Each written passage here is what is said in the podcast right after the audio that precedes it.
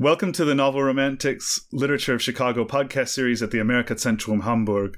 I'm the host of Novel Romantics, Douglas Cowie. I'm a writer and teacher. In each episode of this 10 episode series, my guest and I will discuss a work of fiction set primarily in Chicago. For this episode, we will be discussing The Man with the Golden Arm by Nelson Algren, which was first published in 1949. And my guest today is Mark Blotner.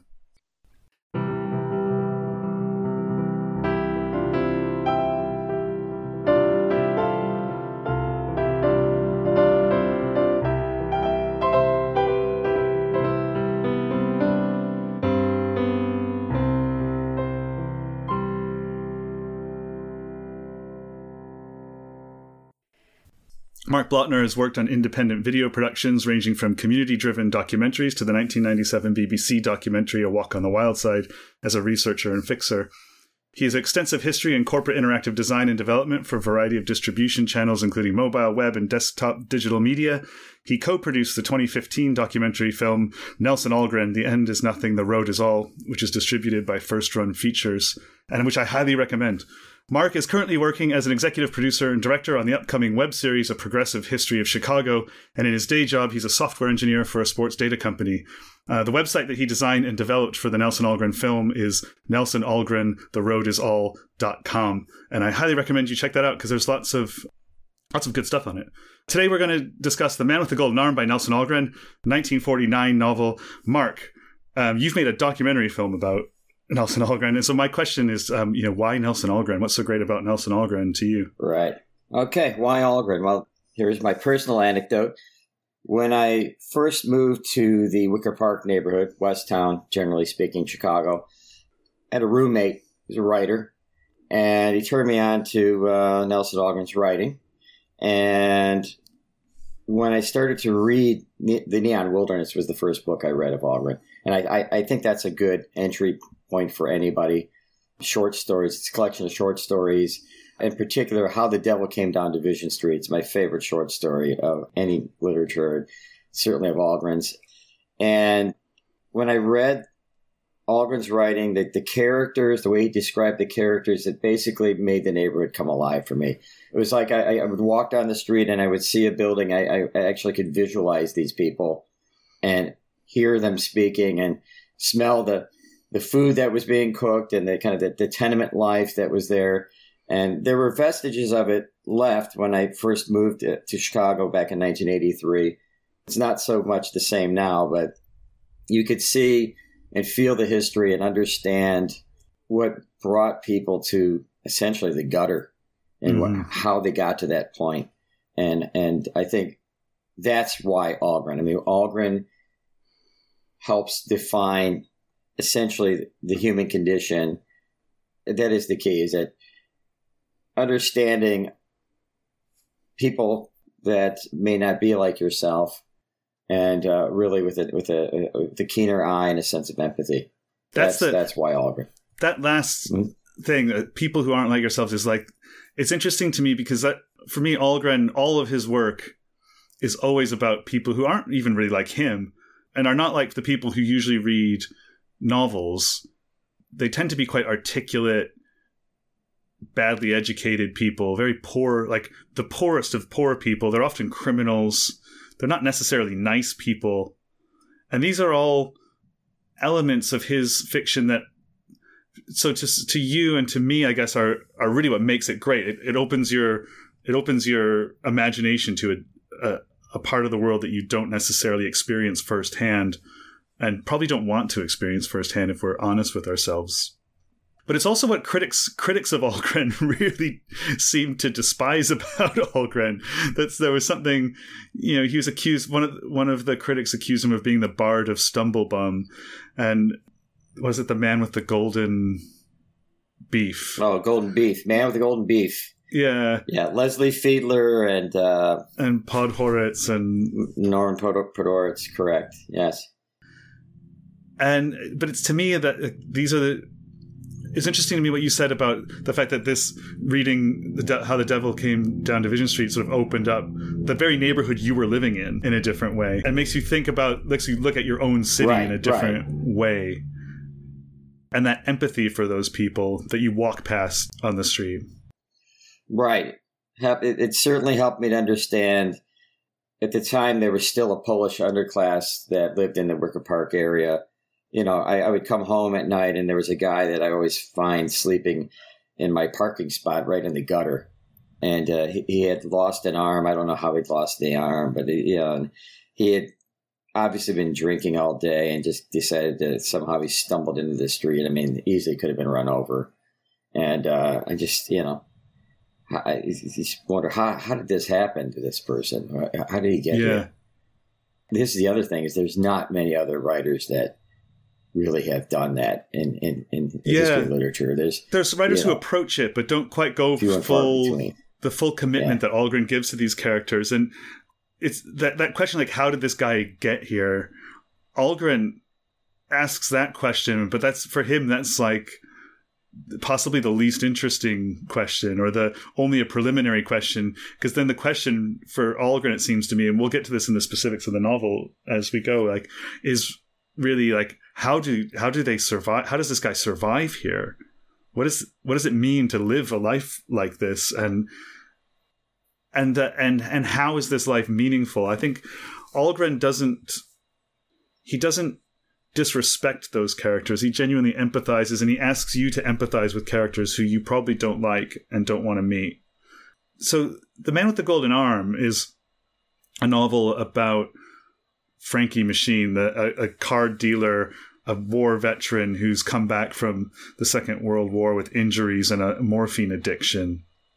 And and it follows a story of him trying to trying to get clean, trying to break out of a loveless marriage, um, trying to do a lot of things and being unable to do that. He's trapped in this in, in, in, a variety of things, including being trapped on on Division Street. He's trapped in that gutter, really. But it's always been interesting to me reading and rereading this novel, as I have quite a few times now, that that although that's the plot of the of the novel. That's the title of the novel. Um, it really is a novel about the whole neighborhood, and it, it really. I, more and more, and the more I think about it, the more I reread it, I really, and I think the first half of the novel is constructed this way in particular. It's it's a ensemble piece, and Algren spends a lot of time with every single character right. In this novel, and you get to know a lot about even really minor characters. One of the ones that stuck out to me in this reread that I did this week was uh, there's a character called Umbrella Man who's like the kind of idiot brother of one of the cops. And and he shows up and plays he plays in the the nightly poker game and Frankie kind of keeps an eye on him and doesn't let him get ripped off because everyone's trying to cheat this guy because he's because he's a soft mark. And you end up learning quite a lot about him even though he doesn't say a word in the novel. And he's kind of an important he shows up at just important moments and he's he's not there to be a metaphor and he's not there to be a symbol of anything. He's there because he lives in the neighborhood and he's part of the relationships of all these people and that the Algren's great one of the things that makes him great and one of the things that I think excavates that empathy and and that genuine belief in the humanity of these people who live desperately difficult and poor lives is is that he shows exactly how these people are all dependent on one another in different ways and how those dependencies get valued and, and how they get broken because it's really when they get broken that people people right. uh, ha- have their downfalls and and and maybe this is a, a, good place to pivot a little bit here is um, how the power structures of a, of the city or the country, the political power structures, how they clamp people down. Because that's really what happens in The Man with the Golden Arm. The thing mm-hmm. that makes Frankie vulnerable is is that it's an election year. right, right. Well, I, I just going to pull back to the previous subject where um, the the New Year's yeah. Eve party scene, where uh, all the sub characters there, but the way that Algren describes it, almost from the, the you know the point of view of the gang, so to speak, is you know the bar gang everybody who mattered yeah. was there, right? And and then there were people who didn't matter that were there, and of course they're not brought up in the novel. And then there's people who didn't want to matter, and I thought, well, that's Algren. He's sitting in yeah. the corner, you know, observing these folks in their lives. He didn't, you know, he was just some background character. You know, he was, you know, they, they probably knew him as a writer to some degree, or I think he might have been known to some degree in the neighborhood, but, but he didn't matter in Yeah. that story. And I think that's a very good scene because it shows them in their most positive Yeah. light in that particular New Year's Eve party scene. And um, what he does so well is he it, it- with these these characters that have such tragic lives, and I guess to put it bluntly, the average American would write them off instantly as losers and no one to care about it, and not even waste any time thinking about. And the fact that, hey, you know, their lives matter too. They're people. They have their thing, and, and, and what's so amazing is Algren is able to bring that to light. You know, I mean, there there's there's deep tragedy I think almost every one of them, and to bring this forward to the uh, the power dynamic, hmm absolutely, you've got um, so Frankie Machine is the dealer for essentially, I guess, a small time mobster Yeah. who is tied in with yeah the native yeah Zero Schwiefka and the neighborhood politics with the, the superintendent the ward super. Yeah. they usually call him the super the ward superintendent. So in chicago it's not quite the same these days although there are there are certainly elements of it where the ward politics were very eh, it's very it's it's it's all it's identical to organized crime it really is i mean it is and quite often it's one and the same so you have this hierarchy of whittled down to block by block. You know, the precinct captain. You have somebody that watches over your neighborhood, and somebody in an ideal situation, you're supposed to be able to go to them if there's a problem with the you know the the trash pickup or you know a gang in the neighborhood that's threatening you. You, you know, go to the precinct captain. You tell them what's going on. Maybe the alderman will step in, bring some you know a little bit more police uh, you know alert over there. But but really. The typical thing in Chicago is they might be part of the whole Yeah. gang structure, right? So you know you couldn't have you couldn't have prostitution, you couldn't have the you know the the types of crime that we have in Chicago without the involvement of the of these figures, without the police being involved, right? Uh, former alderman we interviewed for the film, Leon Despres, hmm brought that up very well. He, Leon Despres was uh, an alderman that at one point in the uh, late 50s, early 60s, he was one of the only dissenting voices in a very um, democratic machine run city hall led by uh, old Richard Daley. So, yeah, so the power dynamic, it goes way back in Chicago, and Algren captures it very clearly. You have everything down to even even like Sparrow Saltskin, uh, Frankie's um, you know sidekick, so to speak. They have the, the the power dynamics on the block and small petty thievery. Who's in charge of that? So nobody else would be dog thieving in the neighborhood because that's Sparrow's job. Yeah. That's what he does. And uh, Frankie's the dealer. Nobody else is going to be in that slot. Nobody's going to be the card dealer. You know, Frankie's the man Yeah. and uh, works for for Schwiefka. And of course, they're tied in with the with the local politics, and that's in the end. Of course, that's Yeah. what And Nifty Louie and, and Blind Pig are the drug dealers, and everyone knows that. And they stay in the bar across the street, out of the way of the Tug and Maul, where Antek is the barkeeper and sells beer and whiskey, and only beer and whiskey. And no one bothers the drug. The cops don't bother the drug dealer because they know who he is, and he's tied into them as well. And then you have the the landlord who as long as the doors are shut in the building won't give you grief but if the, you know he wants everything kept behind closed doors then you got all the people living their different lives in that in that tenement building so frankie and his wife who's a uh, invalid um, zosh you've got vi and her husband Stosh, who's a who's an old man who doesn't speak very much English. He's he's Polish and speaks in broken English. He's he's a kind of interesting character to me, partly for that reason. The way that Algren lends him a kind of articulateness of thought because he's a very undignified character. He's basically just kind of run around and literally then out the window by by the end of the novel. right. And you know, Solly's coming in when he's at work to sleep with his with his wife. Then out into the street, and the, there's the the two neighborhood cops, and then there's the captain in the precinct who starts the novel, who also features in one of those stories in the Neon Wilderness. The captain has bad dreams, um, which gets reworked into a couple of different scenes in The Man with the Golden Arm. But Captain Bednar is a very interesting figure because he sits there at the beginning of the novel, and all of these habitual criminals are put up in front of him, and he's booking them one by one, and he's he's kind of punished by by their vagary, I guess is a is a way of putting it, and can't quite understand why. And as the novel goes on, you don't see a lot of him, but at the end, Algren really kind of damns him, and and the thing that Bednar gets damned for is that he doesn't actually care about these people. It's a really weird, interesting moment that I noticed when I was when I was reading through it. That he cries these crocodile tears.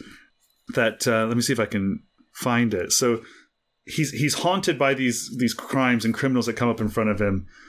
Then in the midst of in the middle of the novel, he has to book in a, a defrocked priest who says to him, You still preach pretty good when it comes to cashing phony checks. What were you defrocked for? Because I believe we are all members of one another. That stopped the captain cold. He studied the wreck as if suddenly so uncertain of himself that he was afraid to ask what he had meant by that. I don't get it, he acknowledged at last, and passed on with greater confidence to a little heroin head batting his eyes and coughing the little dry addict's cough politely into his palm. He gets haunted by that line, we are all members of one another. And it's the defrocked preach, preacher, a priest, is saying this. This is a, you know, Algren's um, theology, I suppose we might call it, is that yeah. that the church isn't going to provide your morality, the cop isn't going to provide your morality. The neighborhood has its kind of morality that has to be found in the ways in which these people live their lives. We are all members of one another, and the, the captain doesn't get that. Everyone else in the novel gets that, and they know when they're betraying it. So Solly, Frankie, sell, Solly sells out Frankie twice in this novel, and that's one of the real heartbreakers. Is like a lot of the novel gets focused on the on the loveless marriage between Frankie and his wife Zosh, and then the love between him and Molly, the girl who hustles drinks at the bar across the street and is a stripper and a prostitute and everything. And that's the love that's going to save him, but it can't.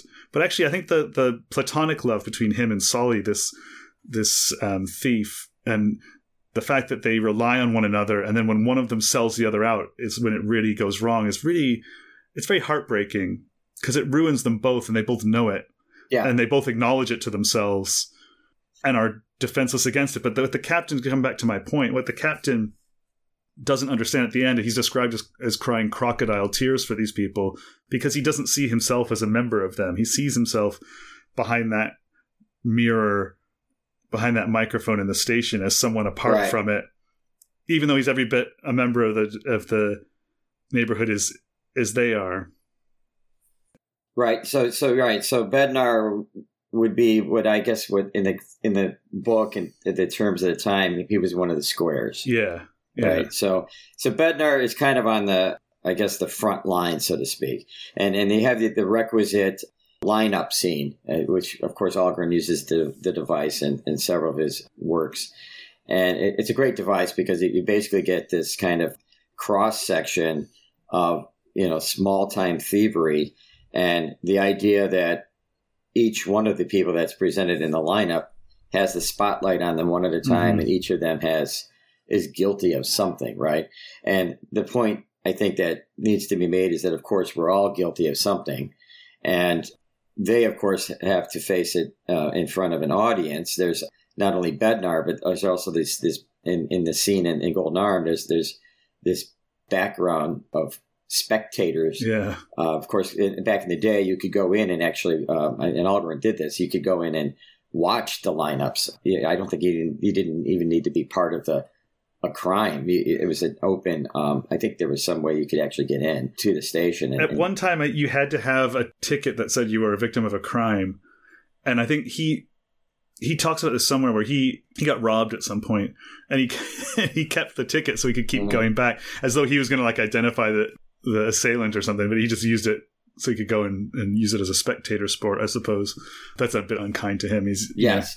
Well, he's a writer, so yeah, he's, he's, yeah, using it for research. purpose. So, but the but the point there, Yeah. So the point in, in the book in that scene is that he describes them laughing in a very non-human, non-feeling yeah. way, a very distant, disconnected way. So that essentially, it's it's it's the idea of laughing at other, laughing at the um, misfortunes of these folks, and there's no. He mentions there's it's not real laughter. Yeah, none of these people are having real laughter. Bednar is not having real feelings. He's disconnected.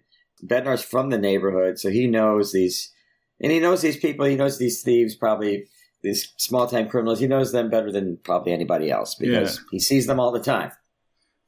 And uh, yeah, the whole the whole thing, I think it, it really hits on the question of okay, what is he doing with his life? It's an existential question. What do you are, are you actually are you actually doing something to help these people? What's the point of policing? Mm-hmm. Doesn't get into all those details, but it's, it's kind of well. One of the things I think is really impressive about Algren in in this novel more than his others, I think, is that in this novel, all of that that question is direct. Like, what is the point of these of these policing? What is the point of this official society? What is the point of this culture? Is is always there, but it's so much at the edge of the novel that that you it's not the focus. The focus is these people who are living the consequences of those things, and and it just gets a passing. You know, the, so the novel starts with Bednar, as we've been talking about. You get some mentions of the the ward super and the election year that's coming. So Frankie, pretty early on in the novel, um, kills his drug dealer, who's basically taunting him. There's a bit more to it than that, but no one really cares until it starts becoming an election liability and the and the ward supervisor needs needs to clean it up so he can get reelected.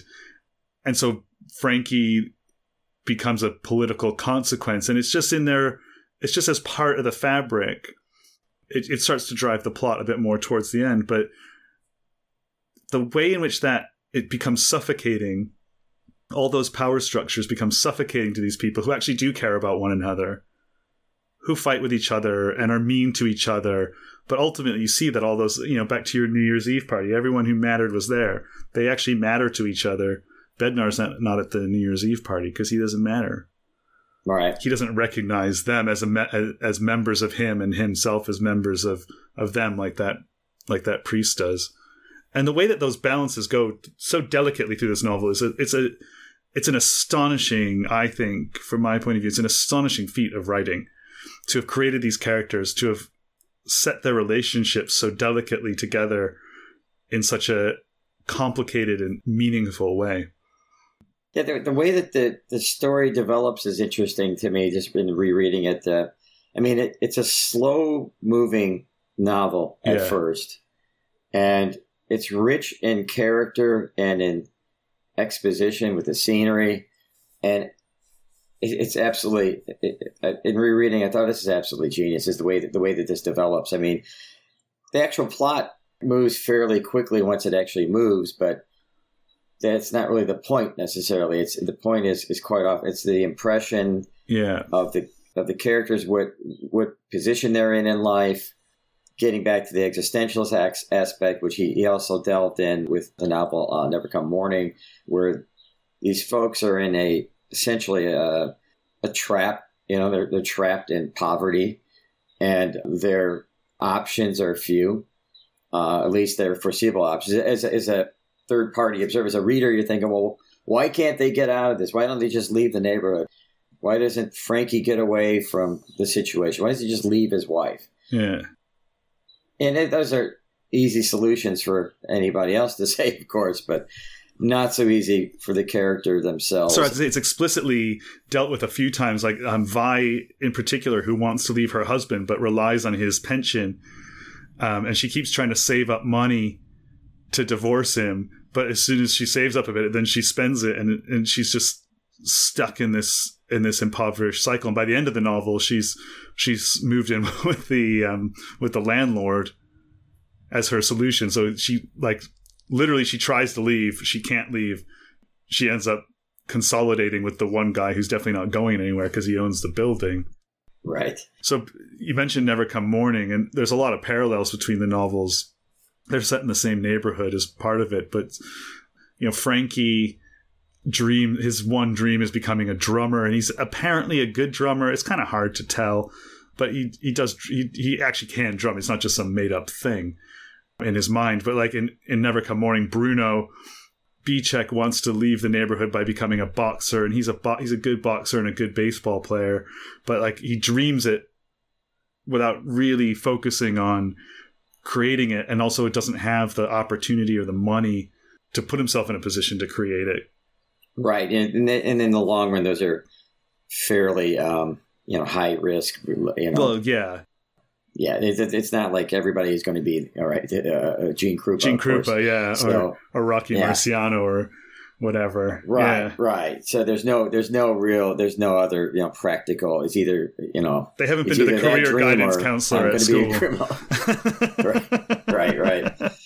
Yeah. So I mean, even like, yeah, they, they Algren touches on it a little bit with Frankie's background. I, I thought it was interesting. So Sophie has, you know, good Polish education where she she at least got through like I think ninth grade. Yeah, you know that's it. Never graduated high school, but it's a good Polish education. Yeah, and um, I think Frankie didn't even get that far. He's like sixth grade education or something. Something like that. Foster parents, I believe. Yeah. You know, Sophie had a mother and a father, and a, it seems like she had kind of a, uh, I guess you'd call it a, a lower working class, you know. Yeah home that she came from, which it was much nicer than Frankie's background. Yeah. And um, once again, in the kind of hierarchy of the neighborhood, you know, Frankie's one of the, the generalized term is punk. Yeah. He's, he's a punk from the neighborhood. He's basically a, he's going to be trouble, right? I mean, he doesn't have a, a, a skill set to speak of. Came, went into the uh, service and, um, I guess he got a purple heart. That's something that, that kind of comes out of that. So he has some sense of, I guess, commitment, loyalty, and bravery, but courage, but um, never comes out of that with any skill set, but but ends up being hooked on morphine. Mm-hmm. And, and that, that's the classic. The, the, classic thing, I guess, we're kind of what we're looking at it too, is that it's more of the high level angle. Is that here you have a, a post war American novel where the the hero, quote unquote, is uh, he's a he's a war veteran who comes back a junkie. Yeah, I mean, it's so anti hero and so really anti-American. It's that's what I think one of the things that makes the, the novel so great. Yeah, it's worth pointing out that this is not something that anyone had really written about in this way before Algren. Right. And it won the National Book Award yeah. in 1949, which was amazing in and of itself because also you had in America that just before McCarthyism it seemed was willing to look at itself and its social problems and really self introspect to the point where we haven't even got maybe in the 60s we had this a bit but certainly not today. No. I mean yeah i mean we're back to a different america. So that fact uh, was was always intriguing to me was you know the, the particular angle and there certainly wasn't any other point of view like that in american literature at the time.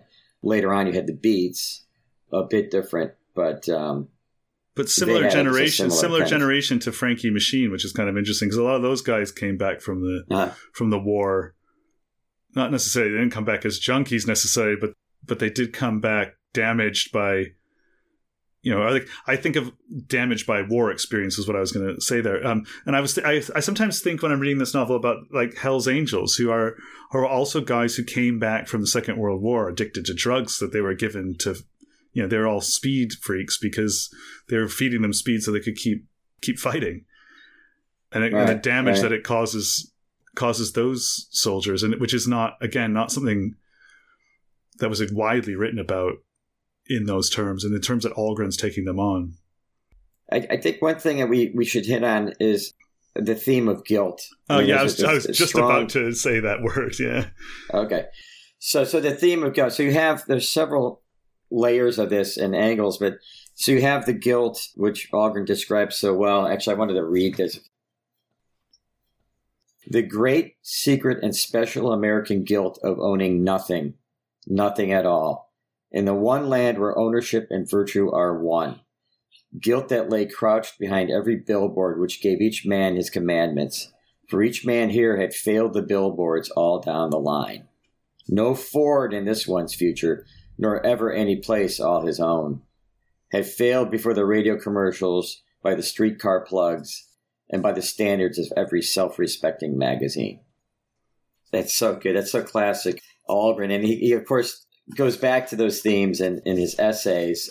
Chicago City on the Make, and uh, of course, Nonconformity, mm-hmm. which didn't get published until Dan Simon pulled it out of the archives and published it, I think, in 94, which is a, a great kind of critique on, uh, on America of, of the 50s, but also holds true today quite clearly. It's, it's kind of Algren's, as for Horvath says, Algren's State of the Union. Yeah. And, uh, certainly holds true today. But so that so that so there's the guilt of really not being middle class mm-hmm. American. Mm-hmm. You know, and and and I that is something that's that's a real thing. I mean, through propaganda, especially commercials, as he mentions uh, in, in the billboards, so to speak, in the radio ads. But with us today, yeah, if you don't have, you know, if you don't have a home, if you don't own a home in America, if you don't have a car, you don't have this and that, then you're nobody, right? You, you, what, are you doing? What kind of American are you?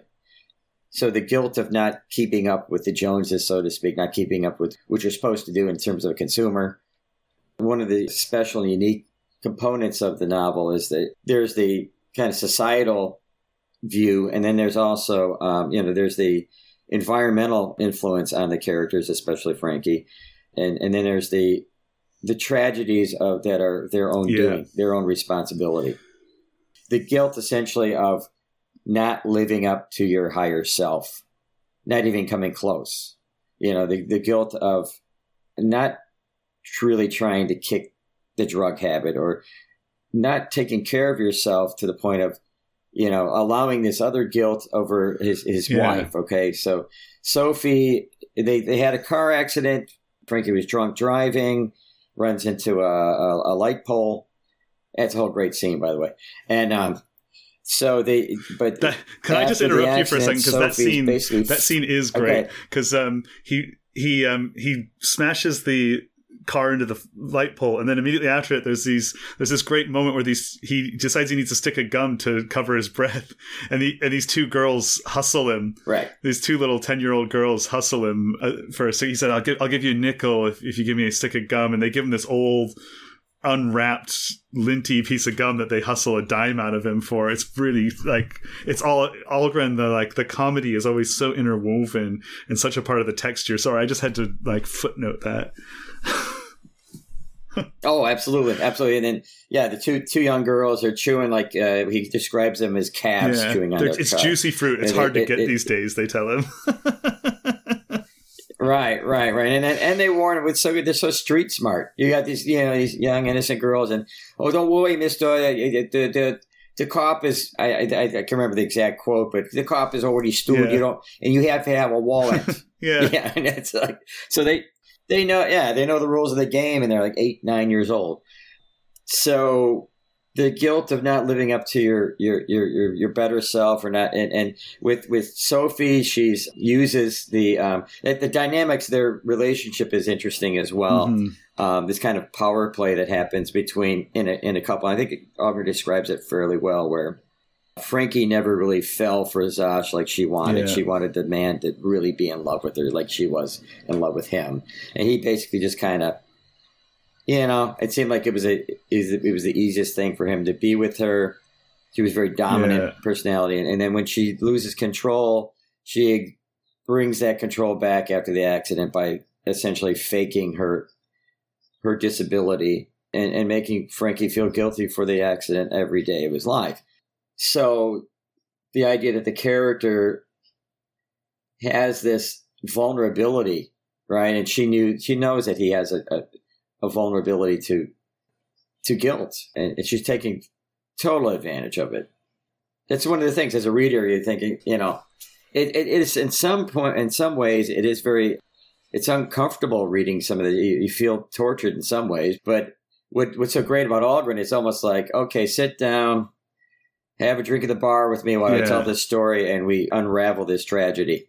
I mean, the thing with Sophie is really interesting because there's there's a like maybe three or so um, fairly long passages that focus on her. So you talked earlier about the how slowly the novel accumulates over the first part in particular. That there's not a lot of plot happening, and it really does just it just sort of shifts from character to character in quite smooth ways. One of them comes in and then it lingers on them.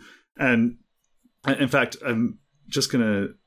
There's a there's a um, critic called George Bluestone who, in his essay about Algren, says that these digressions are the point of Algren. That that the lingering on these characters and giving them their due is the point, which ties back into what we were saying earlier um, about the the um, empathy and, and so on, and we are members of each other. But with Sophie, it's really interesting because in each of these long passages of her looking out the window and thinking about how lousy her life is, she always um, starts to veer towards reflecting in a kind of honest way on how she's put herself in this situation. Because she has put herself in this situation. She's faking her injuries. And as soon as she gets close to it she she pivots away and starts blaming other people for not helping her. You know oh vi didn't even come by to help me today or vi came by later or didn't stay as long as she should have and or frankie's no good he's doing you know he put me here and it's it's she wants to be honest with herself and then the truth starts to look a bit too unkind to her and she she pushes herself away from it. And the reason i'm or one of the reasons i'm lingering on this and i find interesting is that it's also a parallel to never come morning in never come morning she's always talking about how people are cheating her and Right. never come morning the the guy the um, barber who kind of runs the the hoodlums gang out the back of his barber shop boniface he's always talking about how people are cheating him and he's a very he's he's an awful he's one of the i think he's possibly Algren's nastiest character i think he's even nastier than blind pig and nifty louie and, and Oh yeah. in golden arm and and he Yeah. is Yeah, he deals right. himself fake hands imaginary hands of cards and then gets mad when the when the fake imaginary characters are cheating him from the fake thing that he's doing and he's so twisted up by his own sense of paranoia. But he's similar. He doesn't he has this obsession with being cheated and doesn't face truthfully who he is and how he has operated himself in this in, in a it's it has different consequences and different textures to it than Sophie, but it's interesting that Algren focuses on these secondary characters with this particular thematic idea and how how carefully he shows them denying their their own character.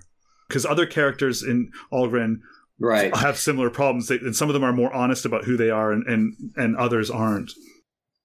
Right. Studs Terkel mentioned this when we interviewed him uh, for a documentary that quite often it's what's not said. Yeah, And that's what's so interesting in, in, in how this story unfolds. It's not really plot driven, it's character driven. And it's how the character, what the, uh, Sophie, for instance, always focusing. I mean, it seems like, you know, there's this nostalgic love of the past. And you realize, you know, you you start to, as you get to know the character more, you realize, well, she really did have a nice Yeah. life. She was one of the hot gals in the neighborhood, you know, and, and Frankie and her were quite the couple. They were a handsome couple and very, they did exciting and fun things. And as it, you know, what happens, you know, the contemporary, you know, time that everything has fallen apart and she's bitter and blames other uh, everybody else around her. And I guess the thing that's interesting too is that okay, how many how many writers are going to concentrate on that person as a character? And the fact of the matter is, how many of people in our own lives do we know that are like that? I, I have to say, there's quite a few. I mean, it's very common to have Sophies Mhm. and uh, male or female to pay attention to that perspective in life, and you realize, oh, oh yeah, yeah, this this is this has happened to a lot of people, and the way he describes her time alone, she's trapped in the room, uh, in her wheelchair. It, it's certainly suggested that she she can get up and walk around, but I guess in the long run, you don't know how much ability she really does have. Part of it is a mental Mhm. thing, but just that there's the beauty in in the tragedy. I mean, the beauty in in the loneliness and how he describes the the lighting and the cityscape, and he really captures that neighborhood so well. I mean, it's maybe just that's um absolutely spot maybe on. Maybe that's something we could just turn to as a as a way of drawing up our our conversation a bit is um the descriptions of the neighborhood. I mean this this novel barely leaves division street. It does a little bit but not very much. And the descriptions of the city mostly, I think, manifest themselves in the arc lights and the L. These these two images just recur Right, and recur right. and recur, and have a really interesting effect. It creates a, I think the lights in particular. He's always talking about the the edges of the arc, you know, the lights thrown by the arc lights, and and it gives it a kind of. I'm I'm, I'm resisting saying melancholy because it is melancholic, but it's not just melancholy, and the L becomes a real. It creates claustrophobia. It's like the train is is ba- like a barrier to them rather than a, something that takes them somewhere. It's always rushing past. Right. That's good It point. flutters like Molly's apartment. Who we haven't even really touched talked much about Molly, but Frankie goes to visit her in her apartment downstairs, and it's so close to the to the train tracks that when the train is half a mile away, the curtains start to flutter, and this image of the fluttering curtains is becomes a kind of comfort to him, and becomes then a kind of nostalgic thing quite quickly when he's not going to be able to go back to that apartment. But the train is always the train is always coming past, and it's always circumscribing them. I think is maybe the word for it. The shadows of the tracks, the trains themselves. Right. In, in Never Come Morning, he describes Bruno Bicek as a young boy growing up underneath the train tracks, as others would have grown up underneath trees. Yeah. So this industrial world, and this is something too. I think, well, um, you know, in the long run, that- it's probably what you know. That's one of the th- aspects about Algren's writing and any of the um, people of his time period that you know describing this urban landscape, which was you know fairly by today's standards, it was fairly Mhm. new, right? I mean, maybe 20, 30 years in, maybe 40 years in with the um, cars, the traffic, trolley cars, also, of course, the automobiles, and then the, certainly the noise of the L. I mean, it, it, anybody who's lived in a city with a train Mhm. like that, you you know that it's it's such an ongoing presence in your life. But just think about the fact that part of your life. I mean, you, you're living your your life in this city where you're so used to having this immense presence with with the noise and the the pollution and and the and and just the, the the reverberation. It's a part of nature Yeah, in a sense yeah. of, the, of the city. And Algren does, and in, in the lighting, he does that in all Yeah. his writing. He's he's so uh, uh, attentive to the, especially the. Um, I get he kind of compares and contrasts that uh, quite a bit. He uses the uh, the street lights and the neon lights, the artificial, the man-made lights, or you know the the industrial lighting, as opposed to you know what would have been historically you know any writer's um, description would be of course Yeah. nature. Well, and- in fact, he and talks about the moon. falls on nature, but and the Yeah. moon doesn't move and and then so sophie gets fixated on the moon and if the moon would just move and but it doesn't move it's stationary and then and then i think at another point it does move and she wants it to be still like she you know i guess what i'm trying to say is like it's like a yeah the moon. paper moon yeah you know nature isn't really doesn't have a place here the cities replace it it occurred to me while you were it, right. It's very. It's it's yeah, and it occurred off. to me while you were talking about that that in most of the other novels, or a lot of other novels around this time, or before this time, um, Chicago novels, I'm thinking of things like Native Son or The Jungle, Sister Carrie, and even Studs Lonigan. Like the the characters live in a particular neighborhood, but they always there's always some point in the novel where they go to the rich part of town. So in Native Son, I mean, he gets employed by the by the rich people. In in the jungle, there's a scene where Jurgis goes to the rich guys. Um, the son sort of takes him home with him. He's in this millionaire's mansion at, on the north side. And Studs Lonigan, they sometimes you know they go down to town and they walk through richer neighborhoods to make fun of the rich people and stuff. in, Algren, they they don't even get they they don't even see that world. Their world is still just this street and just these lights and their shadows and just these Yeah, just yeah, that block. this one block of Division Street where everybody matters. Right. That, that that's a good point. And even to some to some degree, that's still an, an issue in certain Chicago neighborhoods where young people don't even really get out, Yeah, you know, beyond their their neighborhood and explore, for instance, the art Yeah. museum or a library uh, downtown or something like that. But uh, yeah, so there's there's there's that claustrophobic feeling of entrapment not only in the neighborhood, but of course the metaphorical entrapment of the you know social hierarchy of the neighborhood. I think for Algren and other writers of the time period, I think visual artists, I think it would be uh, Edward mm-hmm. Hopper. I think was a big influence on them, and also there was the advent of you know photography as art and some of the photographers that worked in the um, you know part of the WPA project. Yeah. Uh, there's a photographer that was very similar, and a few of them were, were doing similar work to Hopper, where they would show the the beauty in the urban landscape, and uh, you know how, how, natural sunlight falls on these you know industrial objects mm-hmm. and in our tenement dwellings and whatnot. And Algren is all about this, of course. It, it, there's of course the what we consider the um, standard beauties of the city, but it's it's the alleys, of course, yeah. that you you know you have to love as well. And there's the beauty in, in, in the ugliness, so to speak, the beauty and the tragedy, the beauty, not only in the visual, but also, of course, in the in the stories of people's lives. So yeah, there's a I guess a visual kind of tandem there, visual connection between the the lives of the people and their stories and the environment that they live in. Yeah, absolutely. That might be a good place to leave our conversation. Thank you very much for joining me to talk about the man with the golden arm, Mark Blotner. Thanks for having me, Doug. Total pleasure.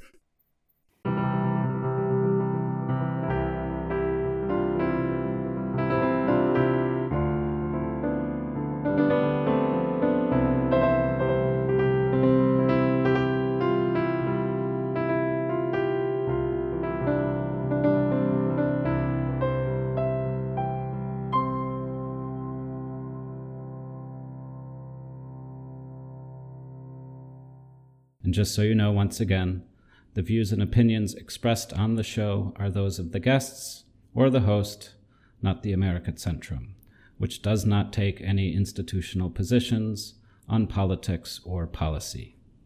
Thanks again for listening.